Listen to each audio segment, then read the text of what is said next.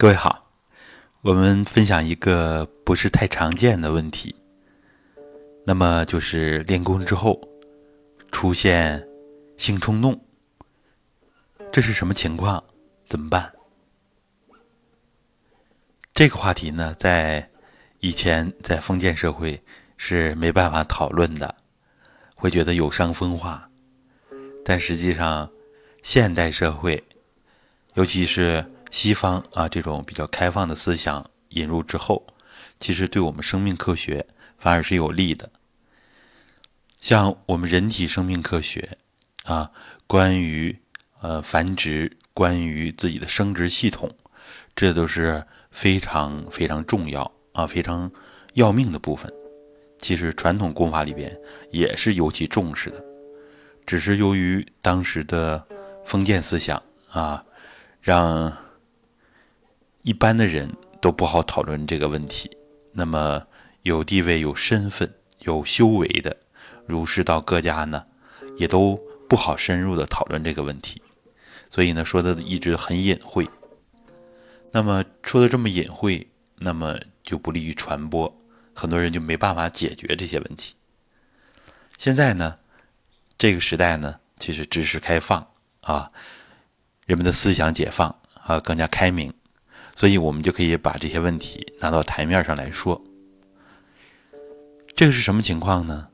道家呢管这种性冲动叫做火子时，啊，这是练功时候的冲动。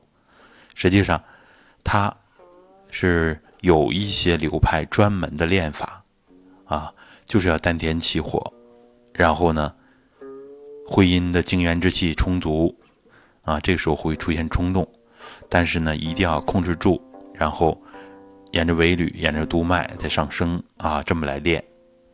我们呢，实际上跟传统练法有区别，但是由于虽然我们不这么练，我们人的本性呢，人的本能啊，就是精气足了啊，可能会往下走，需要繁殖下一代啊，这是人的本能，动物的本能也是这样。所以在个别情况下，啊，呃，练的肾气、肾精比较足了，啊，它可能是会往下走。我们练功呢，实际上主要是引导着它往上走。大家看平时我们要求的姿势，灵百会、提顶，这都是把精气要提起来，啊，要注意提会阴，一提提到命门，就要把精气固到这儿。实际上遇到这种性冲动的话呢，就要注意啊，可以用力啊提会阴、提肛啊，包括提前阴。我们在后续的直腿坐明劲练法里边会讲到这一点，这是非常非常关键的地方啊，决定了自己健康与否啊，这是最关键的一个因素。这就是解决精气神啊这个精的问题。那么让精往上升，化成气，它会养五脏，养头脑，养周身，四肢百骸。这就是我们以前分享的炼精化气啊。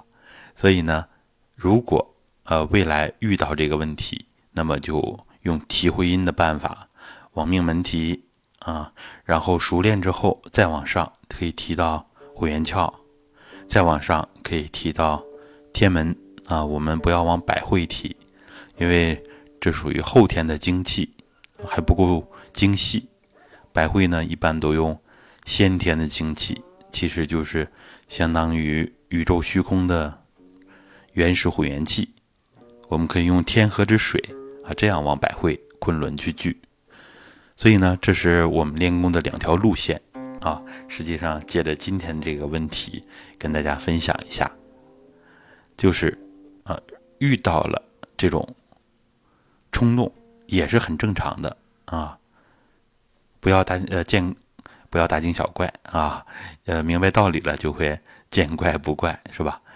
呃，就是我们的生命力足了，只不过它按照人固有的惯性，它往下走，像以前讲顺则生人，是吧？逆则成仙啊，就是这样。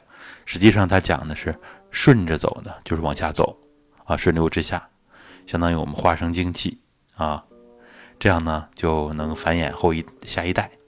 如果逆着走，往上走啊，其实就是使我们的身心素质提升啊。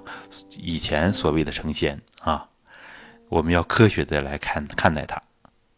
好，呃，今天这个问题呢，我们主要就分享到这儿。这就给我们一个提示：为什么生活当中我们要经常的提会阴啊，经常往命门内窍提，就是要帮助我们把。精气固住，把精气升起来，这样以起到营养周身的作用。如果不是繁殖下一代，我们就要减少精的消耗。好，那么我们今天的内容就分享到这里，谢谢大家。